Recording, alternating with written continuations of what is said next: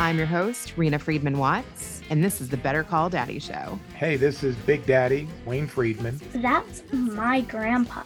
Grandpa, you ready for more daddy drama? My dad is my number one hero and number one fan. And I'm a pretty cool dude. All right, season four, baby. Here we go. More stories you're not going to believe.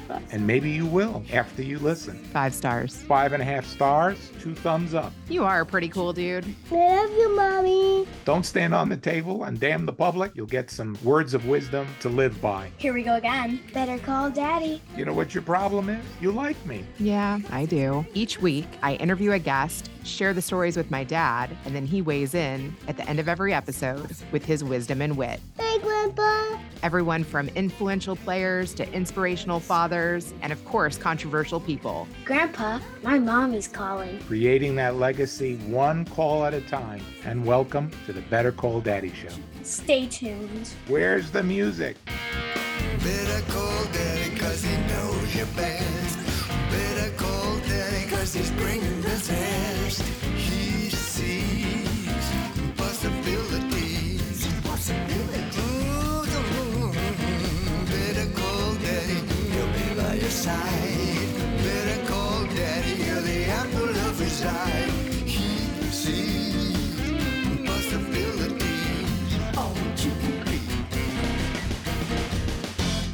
Today's guest, Lisa Zawrotny, is giving me some friendly competition on the daddy's girl front. My dad says she's a productivity strategist and the host of Positively Living podcast. She teaches you how to podcast and how to positively work together. Lisa, welcome to the Better Call Daddy show. All right. So last time we talked, you said, if you know me, you know your dad. Mm, That really stayed with me. Can we talk a little bit about that? I'd be delighted. Yes. Okay. Robert Emmett Donegan is his name. And oh my goodness. You know, he he was the extrovert that left everyone feeling better than when he, you know, first saw them. He was the one who was free with the compliments and and sometimes he joked about it. You know, he would call himself a ladies' man and schmooze a bit, but really, he was so sincere. He wanted people to feel good about themselves and he wanted to encourage them and he did it freely and effortlessly and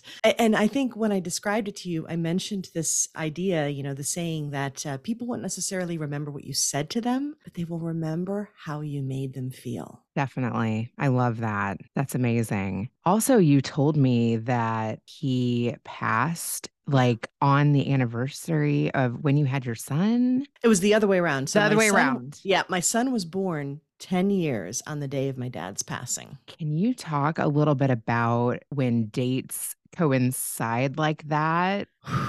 Man, it gives me goosebumps, and I'm already like, whoo, all right, trying to keep the tears at bay. It was really a beautiful thing. So at this point, you know, it's been 10 years. I'm, and now it's over 25 years, and I still miss him. And, you know, that that was a day, right? And and anyone who has has lost someone that they love knows what it's like to have that anniversary. And I was accepting of it, and I it, you know, I, I was living my life. And it was funny because my son was due like a week later. He's my firstborn. And normally, you know, I, I would expect to either be due date or maybe a little after. It did not occur to me that it would happen. And of course, my husband was rooting for, you know, uh, December 31st or before because the tax write off. and I was like, I cannot control this. Okay. That is not how this works. yeah. January 3rd. Uh, my water broke, and I was like, okay, this is happening. And it's, I guess, like it replaced that date in a way, but more it made a connection to, to me, it's life, right? It's it, death and life. It, it's, it's that duality, and it's beautiful and it's bittersweet. And it makes me think of how much my son really does show so much of what my dad is like, right? I don't want to say that, you know, he's like his image or whatever. He's his own person. As a matter of fact, we gave him my dad's name as a middle name so that he could still be his own person, but have a connection to my dad. So that's how I feel. I feel like it's connected and it's beautiful and it reminds me of hope, but there's light after dark. Oh my God, that is so beautiful. I love actually the word that you chose of connection because that is your whole brand. That is Mm. such a positive spin on that duality. I love that. Wow. Thank you for sharing that. That is so crazy. Can you talk to you a little bit about becoming a mother and when you made that connection? Did you think about that right away or is that hindsight? In terms of the the connection with with my dad And that date, it- yeah. yeah, and that date. No, I that that was that was Because when you're in uh, the moment, seren- you're like, yeah, that was serendipitous. It was literally that it was the right time in our lives. I was with the right man. My husband is the best dad. And he does to remind me a bit of my dad. And I don't think there's anything surprising about that, right? He is the same kind of gregarious and sensitive and intellectual and kind man that my dad was. And it was just the right time for us to start a family. So this was absolute serendipity. Yeah, n- no no foresight here. we were going with it. I didn't know. We were like, okay, it's time. Let's see what happens. And at the time I didn't have any expectations, you know, fertility is always a question. And I was a bit older too, so this was just meant to be. And I'm grateful for it every day. Oh, that's beautiful. Is your husband a Harry Potter fan like you? No, I don't think anybody's a Harry Potter fan like me. he doesn't mind it. He he accepts it. He uh, supports my Harry Potter fandom. He went through great lengths, and I mean great, like wandering around the parks and going online in search of a Hufflepuff Quidditch T-shirt for me to get me for Christmas. So I gotta I gotta give him props, even if he's not a fan like I am. He he definitely supports me. That's love. I think so. Acts of service, baby. It's my love language. Totally. And Harry Potter. and Harry Potter and a good Yeah. frozen drink. oh, yeah. See, now we're talking. This is why you and me bond. Oh my God. I love Ah. that. Wow. How did you and your husband meet? oh my gosh. How much time do you have, Rena? This is great. He's actually my first love. And we met before college and we met at a musical event. And he was a trumpet player. I was a trombone player. Oh my gosh. He was this adorable redhead and he was so funny.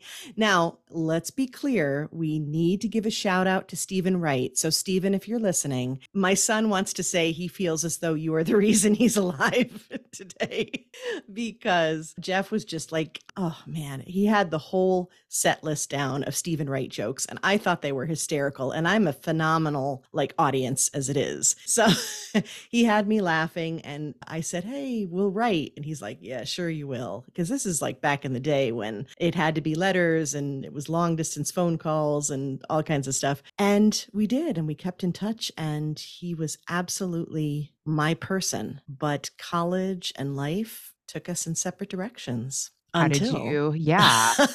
until I had lived my life. I had done so many things. I had been through, of course, you know, my dad's uh, sickness and his passing. And I was, I guess the best way to describe it was in search of myself again and remembering people that I was most myself with. And Jeff was one of those people. And I Googled him. and he has a very unique name, which is now mine. So it's not that hard to find a Zawrotny out there. And I Googled him and found him online and we reconnected again. There's a lot to it. And it's not completely my story to tell. I love telling it with him. But to say that it felt like time didn't pass, speaking of connections, in terms of our connection, it really was like that. And after some, we'll say, cleanup in terms of relationships, we got together and we also were dedicated to being friends again. And that lasted about five minutes. We were just, we were again meant to be. And, wow. uh, I feel yeah. like so many people like kind of have somebody that they would like to Google and maybe reconnect with. I know, right?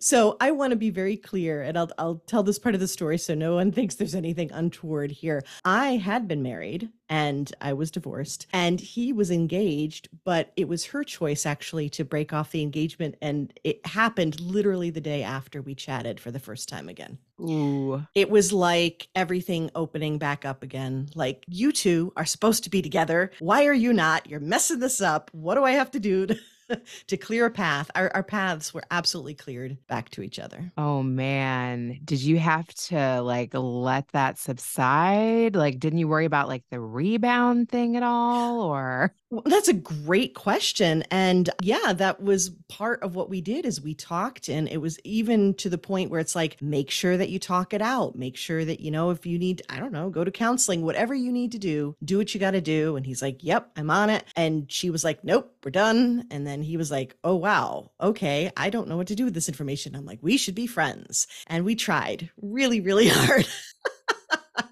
and we were friends. We actually, it was like at the same time that we were friends and we were talking it out and dealing with all this baggage and, you know, all the things that we had gone through, we were also romantically linked because we we were drawn to each other. So we we made it work. And a year later, he proposed. We haven't okay, at haven't least looked it back wasn't since. Vegas like two days later. no, but is you know what is really funny because he proposed at the Grand Canyon and we had because we had gone to a photography convention in Vegas and then we went around to the the state parks uh, Zion and Bryce and the Grand Canyon and oh my gosh, so gorgeous out there. I love That's another story. Canyon. for It is but beautiful. Yeah. Okay, so now I want to know like, did you have like preconceived notions of what marriage was going to be? And getting into a second marriage, did you want things to be different? Were you worried since you had already had got married? yeah, I think there there's all those concerns and that's why we had to process all that emotional baggage together. I definitely felt like it was a mulligan for me. and I use that term very specifically because it was a do-over and with the greatest respect to my ex who I am friendly with and he is a great guy. He wasn't a great guy for me. He didn't support my life it's not even that he didn't intend to support my life. I don't know how to say it in the, the gentlest way possible. Is that he wanted to live his life and he wanted me to live my life well, but he didn't want that to affect his life. I don't think. Uh, at least that was the impression that I got. It was how I was treated. And at some point, you have to say, okay, are we meant to be together? I never thought I would be a person who would leave a relationship ever. I mean, I, and I probably stayed longer than maybe it was best to stay because, you know, we're we're raised with this whole I'm not a quitter. Well, okay, but we also have to know what's right for us and there was so much about my life that I wanted, not the least of which was a family. And he was not on board with those things. And that's fine, but that also doesn't mean we need to stay together. So, all that to say, yes, I did have different ideas of what I wanted. And I think probably the most important lesson that it taught me was that I get to want what I want and I get to ask for it. And that was big. That was big for a recovering people pleaser like me. Also, how is it different when you're younger versus Mm. when you tried it the second time around? Yeah. And if now that you you're asking me all these really good questions and I'm telling you stuff I never intended to tell you. No, I'm kidding. I'm happy. I'm an open book. It's all good. I love it. But to this point, and speaking of, you know, again, speaking of connections, there was a connection to my dad in me marrying the first time around because I think he really wanted me to be married. And, you know, it was a very traditional kind of view, right? And he liked my ex. It was a very, this guy was a very good friend of mine. We went to college together. Again, it, it you know, on paper, right? It's like, oh, there you go. We're good to go. And my dad was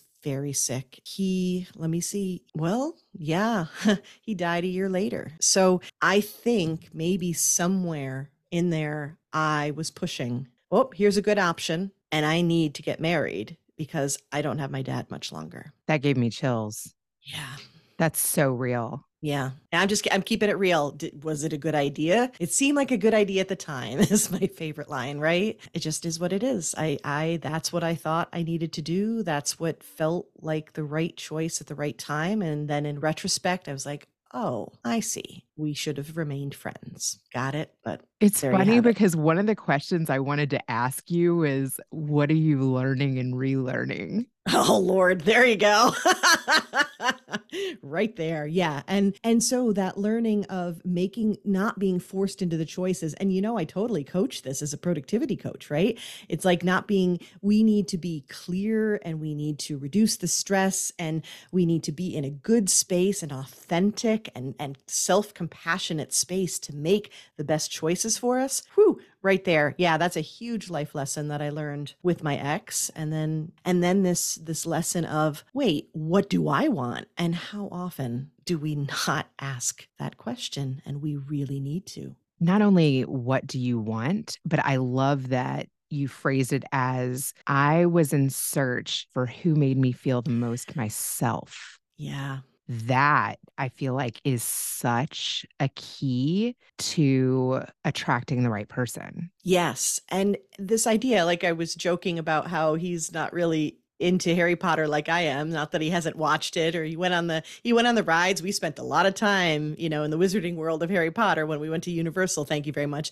Because he knew how much joy that brought me. He wants me to be happy. He wants me to achieve. He's proud of what I do. We are very different people. I mean, we're the classic complementary case of like introvert, extrovert. Do you want to guess which one I am? Extrovert? Yay! you win a prize. Having an extrovert for a friend. yeah, exactly. So there's definitely a balance and there's definitely complementary elements here. But yeah, it's like, it, it's just incredible when you have someone who lets you be you. I, I dated someone once upon a time. So, hey, kids, you listen into this, you're trying to figure out who's right for you. Here's your life advice. Where he thought, again, this was a case where he thought I was good on paper. You know what I mean? I was talented, I was musical, I was smart, I was attractive, you know, I was all these things. So he definitely wanted to date me, but he wasn't into me. He was into somebody else, but she wasn't available. So, and I was like, I'm not going to be an honorable mention here. That doesn't work for me. So it, it's that whole idea of it's not, I love you in spite of. It's I love you for all that you are, right? If, well, you know, it doesn't matter that you are, or in spite of those words, no. The minute those come up, hello, red flag. nope. Nopey, nope, nope, nope. Negatory, not going to do it. I'm out of here. Bye bye. You embrace it all. And that's what I feel he does for me. Quirks and all, and and loves it because it's me. It's what makes me me. That's so cool. What do you think that he loves about you?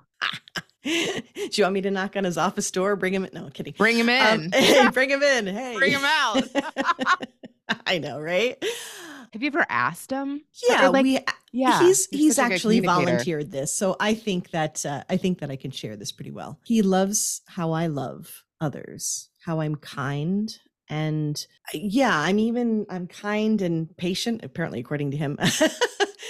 To others, even in the most extreme circumstances. He loves my humor and my wit. You know, I, I can keep up with him, and sometimes I make him try to keep up with me. And I think maybe he also loves my full acceptance. And I think there is something to that. When you feel fully accepted by someone else, that is very attractive too, isn't it? Like, I get you, and you're, it's so good. I feel like even in those answers, like you really practice the pause of what you talk about in your episodes and how important it is to pause and really think and savor and celebrate. You just celebrated yourself. and my husband and our relationship. But thank you. Yes. Yeah. And I do very much try to walk my own talk. Everything that I I share on my podcast, everything that I share with my clients, I'm like, "Okay, I'm trying it myself. I promise you." And and also not just trying, but not getting it right the first time or the second time or the maybe the third or fourth or possibly the fifth. Keep going, keep trying. It's okay. We got this. We're human, we're fallible, we are hot messes and we're amazing. Uh, one of my favorite quotes, and it's coming to me right now, so I'm going to share it. Sophia Bush, that you are allowed to be a work in progress and a masterpiece simultaneously, I love that. right? And one thing that we were going to talk about is what makes a good guest. And I think Mm. it's sharing both sides of that coin. I like that sharing freely and showing up with the intention to serve. Today, I am here for you and your listeners. And it's like you're asking me questions, and I'm like, hello. And we're here. Let's do this. And I will be open and honest and share as much as I can because it is my intention to serve. And if being honest about those answers and, and sharing parts of my life that may be like, you know, it's uh, like from an emotional standpoint, it might be Facebook complicated. You know what I'm saying? Like if if sharing that can help, I'm gonna do it. Yeah, I think definitely what makes a good guest is that willingness and that focus, right? I always ask, what do you want out of the show? What do your listeners need? Because for as much as I may have an opportunity, right, for publicity and for more reach and to connect with people and do the things that I love, what matters at the end of the day is uh, the point of, of your show and what you're trying to achieve and that I support you in it. That's really beautiful. And you're coming up on your podiversary You've been doing this for three years now. That's Talk right. about some of the unexpected twists and turns of that. Oh my goodness. Well, I think the first twist was just doing it in the first place. So if you're thinking about it, if you're like, oh, I really want to do this, and you have an intention behind it, I mean, now don't get me wrong. You can have hobby podcasts, right? Anyone can grab a podcast and do it. If you're thinking about it in terms of your business or or what it is that you're doing or the way that you are helping others in the world, understanding your message and your intention and who you're talking to first and foremost. That's something that I did and I did well. I got to give Alicia Galati a shout out. She helped me start the podcast and continues to do so. And that was a big part of what she taught me was let's be clear first and foremost. And it's the same advice I give everyone. And so I did that and I did it scared. And that was another big life lesson, right? it's a feel the fear and do it anyway. It's like there's so much we have to do where we do it scared. And I promise you the skill will come with it. So the twists and turns was first of all, I loved the interview part. And I think it's because that's always been my place, having these conversations, that magic where you're like, I don't even know where this is going to go. And it is awesome. I am here for it. Grab a beverage, buckle up, and let's do this. I love that. And so, one of the things, another a, a twist that came up for me was the fact that for the purpose of my show, Okay, it's called positively living. It's part of the positively productive kind of, you know, vibe, right? But it's overarching. It's like a bigger umbrella of how do we live our best lives? And I want to teach as well as learn and glean from others. So it's sort of that, well, if this is my intention, then there are certain things I'm going to need to do. And one of them was doing solo episodes. Mm, this is such a good point. Okay. And let me tell you, that was difficult for me. Well, you could right? have fooled me. Well, thank you. but that's it, doing it afraid and practicing it and the more that you do it, the more the confidence builds, the more that you you lock in and it gets better and better. So that was definitely a twist and and turn for me was, okay, I really need to do more solo episodes. They've been phenomenal. My clients listen to them and it's a great way for us to fast track what we're doing even more because it'd be like, okay, now listen to this episode so you have me in your ears. you know, when we're not meeting. And then when we go to meet, we can discuss that subject, right? And and get into those details. It's like, okay, you already listened to this part. Now we go here and we move faster. It's been great. It's also challenged me to really think about where I stand, not just as a productivity coach, but in the productivity industry, right? And to speak out and to speak up about what matters to me, what bothers me. One of the biggest things that bothered me, thank you for asking. I could, you were asking with your eyes, I'm going to tell you, was the whole hustle culture, the whole go, go, Mm. go, and the whole boot camp style. Like we have to force it. And, you know, yeah, don't get me wrong. I am all about hard work and, and work ethic. And sometimes you got to buckle up and just get her done. I get that. But for the most part, we live in a society that promotes too much of this the busy badge of honor and oh my god go go go and busy busy busy and that's where we feel like we have our value and that's the road to burnout and i will not have it. Not on my watch. I got through caregiving my mother and my children. I made it through. I had a second chance to figure out how to do life right. Man, I've had a second chance at a marriage. I've had a second chance at life in general. And with that second chance, I want to do things differently and I want to teach others the same. That is powerful. I absolutely love that. And I agree. Busy is all of us. And like I heard you say in an episode too, now we have to like figure out how to meditate, figure out how to pause and take a class on that. Right? like, okay. Speaking of red flags. Yeah, that's when you know that like something isn't working. Exactly. Right. Okay. So let's talk about being productive. How are you productive with your podcast? Because I will say, when I was on your show, it was amazing. And I was getting ready to move from Chicago to Texas. And I was in like a completely chaotic state. And you were able to interview me and you were so prepared for the interview. And you sent me over the swipe copy and you gave me the graphics and you made it easy to share. Do other guests that have been on your show notice that? Do they want that? Talk a little bit about your process. Yes, thank you. And I do believe they do. Definitely, many guests have complimented me on that. I think probably one of the best compliments that I've gotten is that they have felt welcomed and comfortable and like they know what's happening. And so I want to point that out as the intention behind this. It's like, why do you want to be organized? Well, it does save time and energy. Yes, I get that.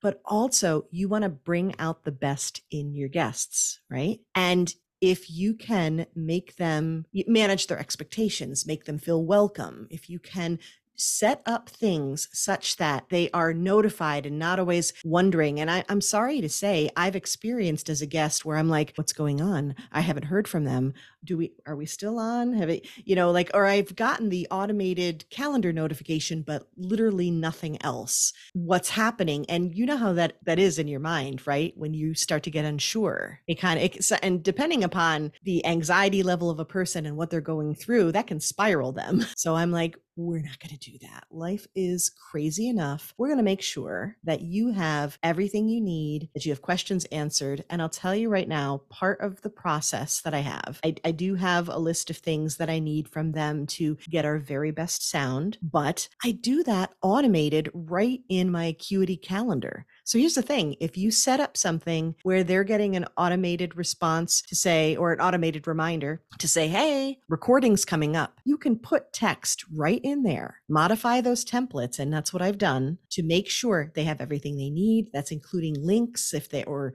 you know, to email me. All of that is right in there. If there's a question, it makes it very easy for them to know exactly when they're showing up. I will say because it's automated, it may not have exactly what we're talking about, but I will have confirmed that ahead of time. Do you pre interview every guest? That's a good question because I can understand that pre interviews take time. So we want to be very particular, right? But it's getting close to that in that building that rapport to me is priming productivity. And that's a phrase I like to use where sometimes you put in a little effort ahead of time. Not everything is like super efficient, use the least amount of time possible. Sometimes you have to put in a little extra effort, a little extra time on the front end, but you yield it in the back end. And so the pre interview chat can do that. So I do that in if I know someone already or we've connected, I might not necessarily have to do that, but I want to be very clear on the intention that we're setting for the podcast because, in many respects, we're co creating that. I understand that I'm the interviewer, that I'm the host, but we're still co creating. And now, after 150 episodes, 160 now coming up this week, there's so much that we've said already. I want to make sure that every conversation that comes in next complements something we've already discussed. Hmm. How come? Well, in part because everything that we do, everything I do as a coach, and, and everything that we do in life when we're trying to be organized and productive is a build, right? When we have habits, we start very small and we build upon them. We stack them, we anchor them, we do things where we we start with a doable step and then eventually it grows into something much more complex but still feels doable. And I like to approach topics on the show in the same way. The other thing is people need to hear things over and over again and in different ways. So the more that we can bring in different angles and variety, but relating to similar topics, the better. Because now we're driving home that point about pausing, celebrating, practicing gratitude, reducing our stress, what, whatever it happens to be. Different kinds of systems, different platforms. We do cover a lot in terms of variety, but when it ties back, it can really help with someone trying to understand this topic and also as a podcaster, it's a bonus because then you have deep linking, right? Because Mhm. then that's easy for me to say deep linking so that you're like, okay, we have this current episode, but now we are also linking back to episodes that complement this conversation. So if you are a binge listener where you're like, okay, I need to like jump into gratitude. Okay, no, I need to jump into all of the episodes that relate to different platforms. I want to hear about Trello. I want to hear about Airtable. I want to hear about all of them. Okay.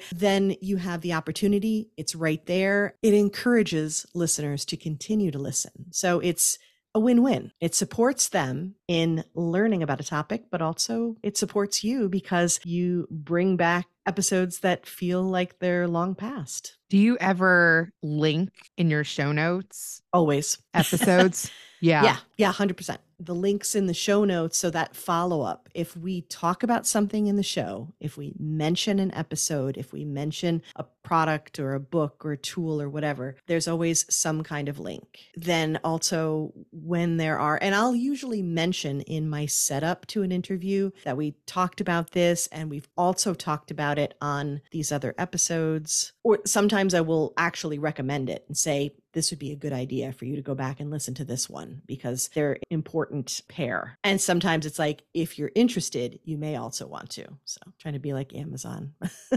Yeah, like and- this, right? Yeah, even in our conversation, we got on the subject of AI, and you're like, oh, hey, you might enjoy this episode. And Yeah. I did actually. And I Wonderful. think that that's kind of a tactful way to keep the conversation going. What do you think about that? Help me understand what you're asking. Well, Uh, some people are like, you know, you shouldn't send other people links, but oh, I actually think, you know, if there was something that you were discussing, you know, you can say, hey, no pressure to listen, but I have done an episode on that, you know? Right. And a lot of times, if you're having this conversation, to me, it's the easiest ask. And I think we did in this case. I was like, Would you like me to send you that? Or to your point, it could be you asked me to send you a couple of links relating to this really cool topic. And also, I thought of you because we had just talked about this. Here's another link, you know, and like you said, it can be a listen or don't. That's already in the midst of a conversation. You're not spamming people with links and being like, listen to my podcast. You're like, hey, we were talking about this. You are not only a podcaster, but also a podcast listener and a fan. Would you like to hear this? And, you know, to me, that's a very gentle ask. We have to be, oh my goodness, have to be sounds like such a harsh phrase. Uh, It would behoove us to find that middle ground because, yes, we want to be respectful, but also we want to encourage people to listen because the reason we created this is to create value for them. That's the whole point of it. And to me, the podcast episodes are such an easy ask. It's free. You're really you're asking them to turn it on when they have a moment and listen and they can decide if they do or not, if they listen all the way through or not. If you know what I mean, that's entirely up to them. It's a beautiful, simple, passive way to say, "Hey, this is how I can continue to support you." Yeah. And I'll say too, like a lot of times, if I listen to an episode of, you know, somebody who I've also collaborated with, I'll reach out to that person and I'll say, hey, you know, I was talking to Lisa the other day. She sent me the episode. I enjoyed listening to it. Let's connect too. If I like her, I like you. You know what I mean? Absolutely. And I've found incredible guests that way. And most times, too, what's really brilliant about this is if you said to me, Oh my gosh, Andrea is amazing. And I'd be like, Yeah, isn't she though? And then I would say, I'd be happy to make an e intro, right? And then she can hop on your show as well. And isn't that a beautiful thing? So yeah, the more that we do that, you never know the ripple effect. I think that's a good reminder. So so yeah, so with the organizing, letting people know what's going on ahead of time, deep linking in the show notes so that it's supportive, deep linking to stuff that they've done, you know, like or if I've been on your podcast, you've been on mine. Let's say someone comes onto my podcast if I've already been on yours, I will be sure to link that in the show notes as well. Yeah, I think that that's good. I'll tell you, when you were talking about feeling unsure of if this podcast is even going to happen, it mm-hmm. actually made me think even to myself because depending on your schedule, right? Like sometimes you're quicker to send the people the information than others. I mean, even when you air stuff, I have gotten really behind on posting all of the social media clips that I've created. Mhm. And for some guests, you create more than others. So, how do you juggle that?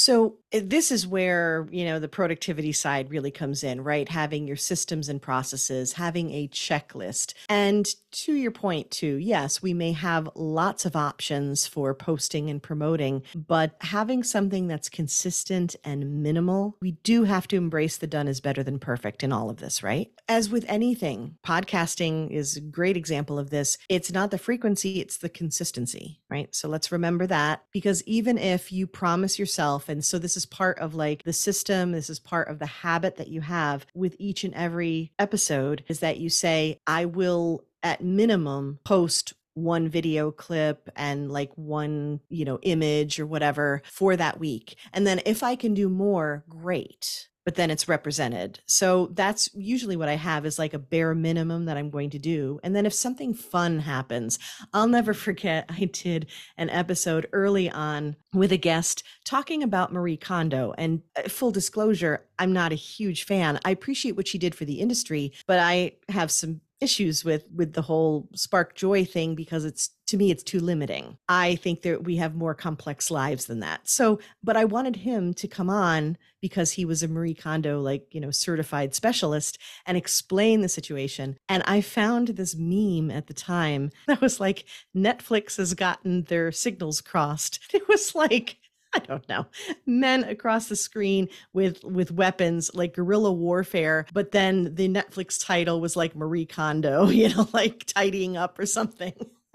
and it was a whole joke too because Marie would like say, you know, you have to, or at least people were thinking you have to get rid of everything. Anyhow, all this to say, that was not on my promotion plan, but you can be sure I posted that immediately on Instagram and was laughing so hard about it and then, you know, mentioned the episode. So that's a fun bonus example. That's rolling with serendipity there. But for your own system, give yourself permission to say one soundbite and one image for the week is enough so that I've represented that guest in that episode and have the checklist ready. And that's what I do. The other thing is with promotion. So, first, I have everything automated to get the guest on. Then I have a template copy ready to go that I can set up early and actually have scheduled and ready to go that I send to them. And you've experienced this where it's like, hey, thanks for being on the podcast. I'm really excited about it. You can then go in, like if you have a template ready to go where 80 or 90% of it is done, that saves you so much time. Then you go in and you personalize it right? So that just takes a little bit of time to do that, make sure the links are correct. And I do make a point to send a lot of details. So you have a link to the blog post, a link to the episode, a link to the graphics folder where you can choose your graphics, but I attach a few. I make it really easy. You mentioned swipe copy. That was a game changer, by the way. As a podcaster, if you send something that they can copy paste to promote, I have to say that my guests promote the show really, really well. And I think it's in big part because I give them everything they need to do it and make it simple. Yeah. I just started using a new tool called Cast Magic. They're not a sponsor, but it provides you keywords. It gives Mhm. you LinkedIn post ideas right along with your AI thing. You Yeah. know, you upload the MP3 or the MP4, you know, whether it's just audio or it's audio and video. And it from that, it gives you 10 title suggestions, it gives you post ideas, it gives you quotes. And I have been sending the guests some of that, saying, you know, here's some keywords you can use, here's some post ideas you can use. Feel free to tweak it, but here's a good start. That's fabulous. Yeah. And that makes it so easy. And it gives them something to go off of because you think about any request, right? Where you say to someone, Hey, if you get a chance, could you post about this? And they want to, right? They totally want to. Best of intentions. But then they do the thing. And I'm sure you've experienced this too, where you're like, Oh, what do I say? How do I post about this? Wait, where was that link? What do I need to do again? Wait, why am I posting this? What what's for dinner?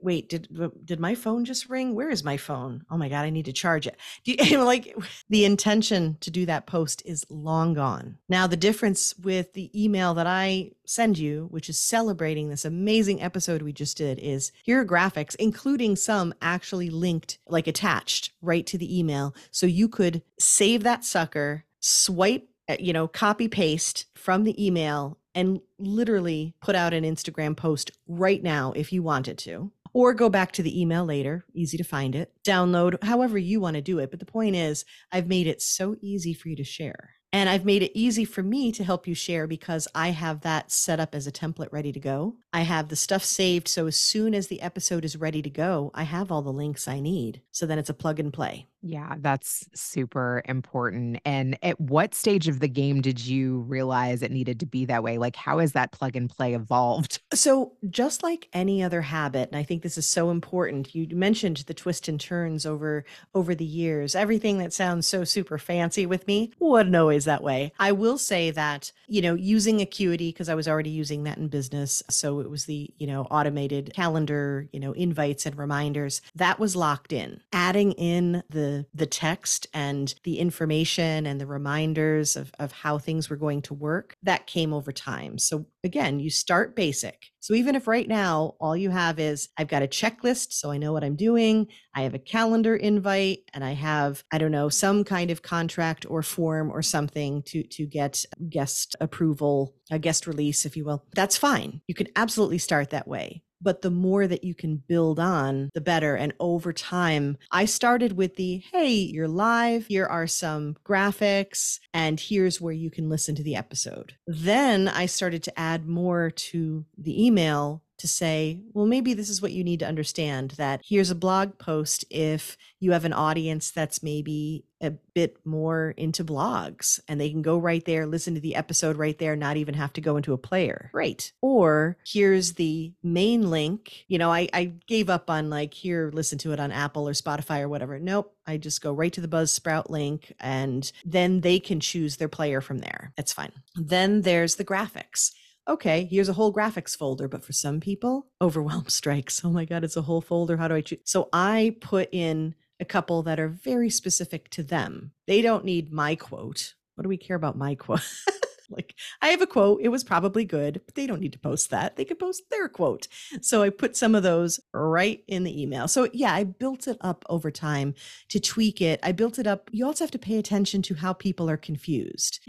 and if they're like, I didn't get that, or what do I have to do? Then you adjust and you make it easier for them as you go. Right. I mean, I even took some of those graphics and used a template I think, on Instagram and used more than one graphic at the same time and dropped in music and then took the swipe copy. Love it. Love that. Yes, I've done reels with mine before, or carousels are big and having multiple images, you can pop that in and I, I make a carousel out of it. It's uh, granted, it's not the standard kind that has, you know, information on it that you go from point to point that you're making, but rather it's like, I don't know, it's like a buffet of images relating to that episode because some people are like, oh, that's where it's playing. Ooh, those are the bullet points of, you know, what's happening in the episode. Oh, that's an interesting quote. Everybody takes away something different from it. Yeah, for sure. Now, how have you taken the podcast and applied that to your business? Mm, because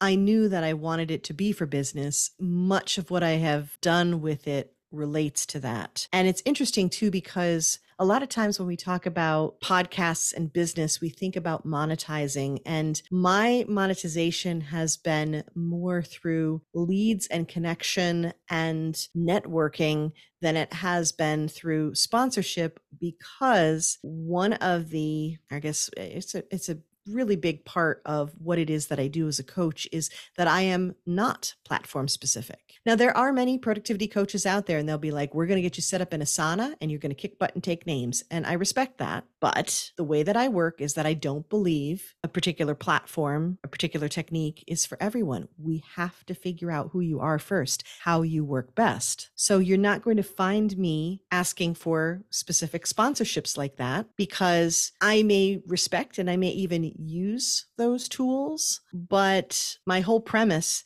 is that we need to figure you out first. Now, if via strengths assessment or, you know, or someone, uh, or Gretchen Rubin's four tendencies or, you know, things like that, that I use to help people assess what they do, personalities and strengths and, and, and core values, maybe that, or maybe audible because I love reading, but it's, it's very limited. So all that to say, I focus on how we're connecting. We talked about sharing links with people. We talked about finding other opportunities. I've gotten speaking opportunities. I've gotten more podcast guesting opportunities. I've helped potential clients who have met with me and they've met with me after having listened to the podcast because it builds the know like and trust factor so fast they've gotten they've gotten a chance to listen to the podcast and then decided to work with me because I have covered specific topics or because of how I've covered specific topics. Most of the people who come to me, they're frequently now neurodiverse because finally eh, they're like I can't work with the productivity stuff that's out there that everyone says we're supposed to do. These techniques and these tools. It's all it's very singular focused, it's very I don't like using the word neurotypical, but for want of a better word right now, it is it's focused on what we have felt has been a typical way for us to focus and work. And there's so many people out there like this is not working for me. What's wrong with me? And I'm over here going, "Hello, hi, nothing's wrong with you. You need to know how you work best, and then we will customize the tools to work for that." So when they hear those kinds of things, that tells them, okay, she's my people and finally there's help and we connect that way. So it's been a real boon into in terms of networking and then the surprise way i mentioned before is that my current clients listen to my podcast like like are avid listeners. And when they come to a session the ones i especially do in signature coaching where we have regular accountability sessions they'll come back and they'll be like oh i listened to this episode or this is what happened. And it's a phenomenal jumping off point for like aha moments that they've had or questions they've had or how could this apply to my life. So that's been a wonderful surprise. I love that. That's amazing. Didn't you say you were thinking about doing an upcoming workshop? Yes. Well, we did talk about the whole podcast organizing side of it. And I've seen so much people like you who can get you up to speed and get your tech and get your strategy and and the whole podcasting world ready to go. And then you have people in uh, social media and promotion and pitching helping you on that side of it. But I feel like there's this gap in the middle of the stuff that I talked about setting up automations and systems, having those checklists ready to go. And so, yeah, I've been uh, giving strong consideration to a podcast organizing workshop. Yeah, it's amazing how I feel like your podcasts are bite sized and digestible. And like you said, that they build upon each other, which is great. And for a workshop, it doesn't actually have to be like a barrage of information. It can simply be like, here are the few things you need to get set up. Yeah.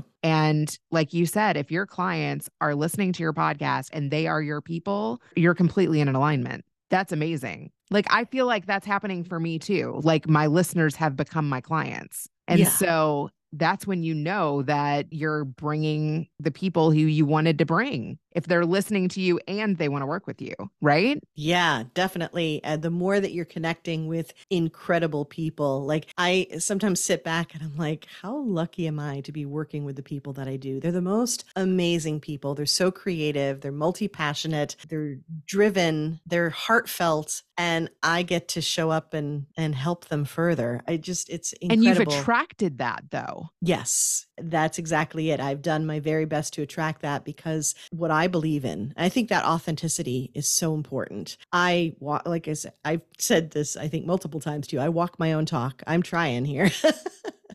and I think too, uh, to that point, one of the best things I ever learned, and I had to share it with my clients, and I think it's part of why I track this, is that when you see people who are working in productivity and, and organizing, as I do, sometimes there tends to be this like shame and feeling like you know you're you're a mess or or you're or there are issues or there are problems to solve, and it's not about that. It's about discovering ourselves and working our best. Positive psychology, i- you know, is a big part of what I use to inform how I coach, and it's leaning into your strengths.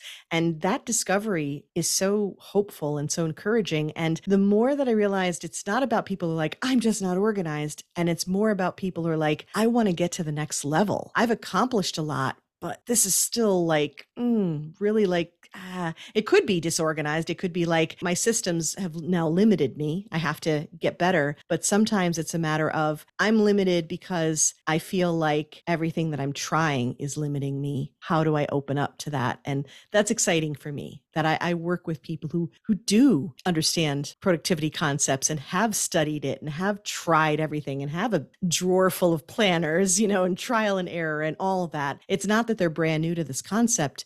It's that now they're understanding there's something else out there that will unlock way more than they realized. Lisa, you are the up leveler. Yeah, I like that. That's Yes. cool. And it, it, I also feel like this ties back into the beginning of our conversation too with the dating. I definitely up leveled in terms of marriage. Yeah, but it's okay to up level. It's okay to do over. It's okay to start messy. Oh, yeah. And when you think about it from an entrepreneurial standpoint, how many times have we been like, okay, so I tried that and it seemed like a good idea at the time? okay, that didn't work. Oh, yeah. I mean, I was looking at some notes recently doing decluttering, right? Reviewing some stuff, taking a quick look through. And I was like, I can chuck that. I can chuck that. Oh, look at that. That was a membership I wanted to try and that bombed. Okay. But that's not failure. You're discovering, right? It's a Thomas Edison light bulb thing. How many, ti how many things are not going to work for you? So the only difference is when you work with coaches, right? In my case, from the productivity side, you figure out faster. you get through those other iterations and sometimes you can skip over uh, many of them to get to what works for you faster. But yeah, we all have that list of stuff where we're like, "Whew, well, that didn't work. And we learn. I love that. But if you toss those things out, then you really do get to focus on your gifts and let people know how they can find all of your gifts. And do you have a question for my dad? You know, the question for your dad is probably more of a hmm, philosophical one. I was thinking about how, like a quarter of a century ago, or even more, my dad told me as a woman in this world and and as a potential entrepreneur that I had to work twice as hard and I had to be smarter than they were to show up and that I was capable of anything and I love that advice. And I was just curious what your dad would say today to those of us still trying right especially as as women entrepreneurs out there and to the next generation I, I would love for him to add on to that advice Mm, that's such a beautiful question. I love that. That's really thoughtful and kind. Thank you. Thank you. And in terms of where you can find me, positivelyproductive.com has all of my information. Of course, you're listening to an Amazeballs podcast right here. So you could pop right on over to Positively Living and come hang out with me there, and I'd be honored. And if you want to just be a goofball, and have some fun and some stress relief and see me do the most ridiculous reels, then hop over to Instagram, positively underscore Lisa.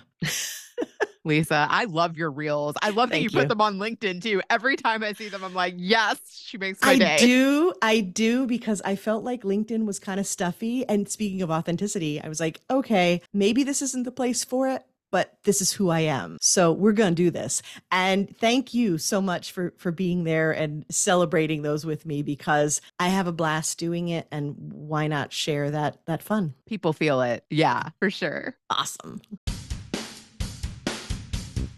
You've heard from my mom. Now, let's switch it over to Grandpa.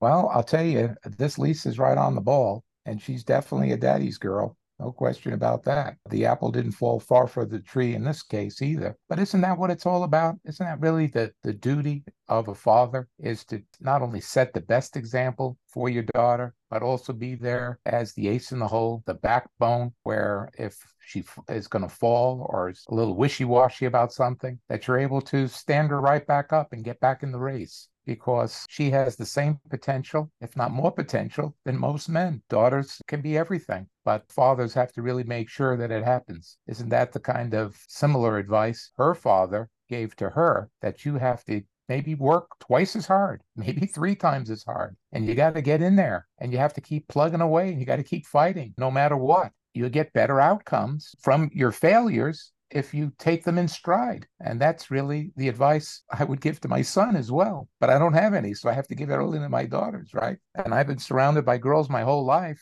But the truth of the matter is, is that men are really at times a weaker species than women. Women really can stand up with the right kind of encouragement and uh, quit less than most men that I know. What do you think of that? Aw, that's sweet. Well, you know, you you went with some personal touch. She's obviously also showing you how important it is to market and outreach and make the right type of networking connections and to try to make it easy for people to be able to follow you, but participate with you. It's not just where you want people just to follow you. You want to be able to create a network where people can be authentic and real and where there can be discussions where everyone really joins your family and where it's a family show where everyone has an opportunity to participate and grow with you. And isn't that what we've talked about on many of the shows as well? That the Better Call Daddy show is not only about legacy, but it's about progressing and being positive and really learning from each other and sharing that with everyone that we can. And I think that's a very important lesson for all podcasters. But how do you like how the father was sick, this fellow that she knew from college, good fella, but it wasn't necessarily maybe her idea or her father's idea. But look how a father also wants to make sure that his daughter is settled and that there's somebody there to also lift her up if he's not going to be there. Very important for a father to always uplift the daughter, right? So she decides to get married. A year later, he passes away. But the thing is, is that still the right advice to give your daughter also is to make sure that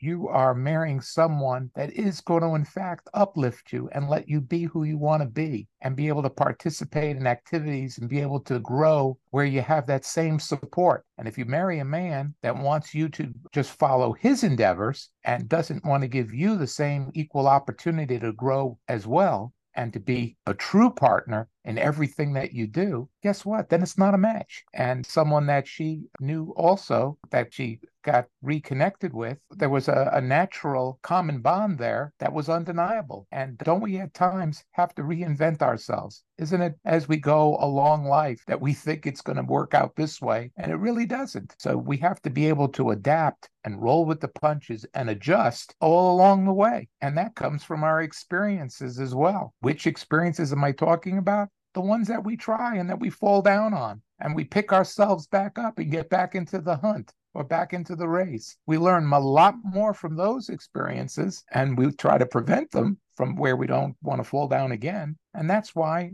as time goes on, we win more and get better at what we're doing because of the practice, because of the experiencing some of those lows. I get lots of practice.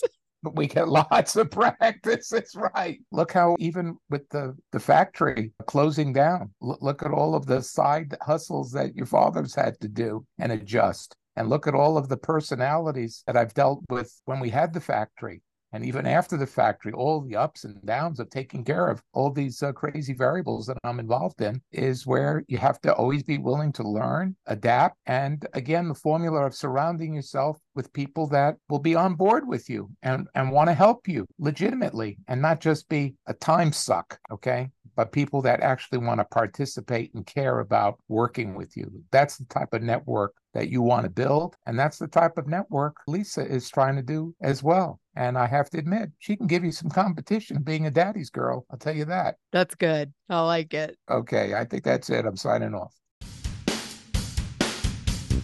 Thanks for listening. Now I think I'm going to go call my dad.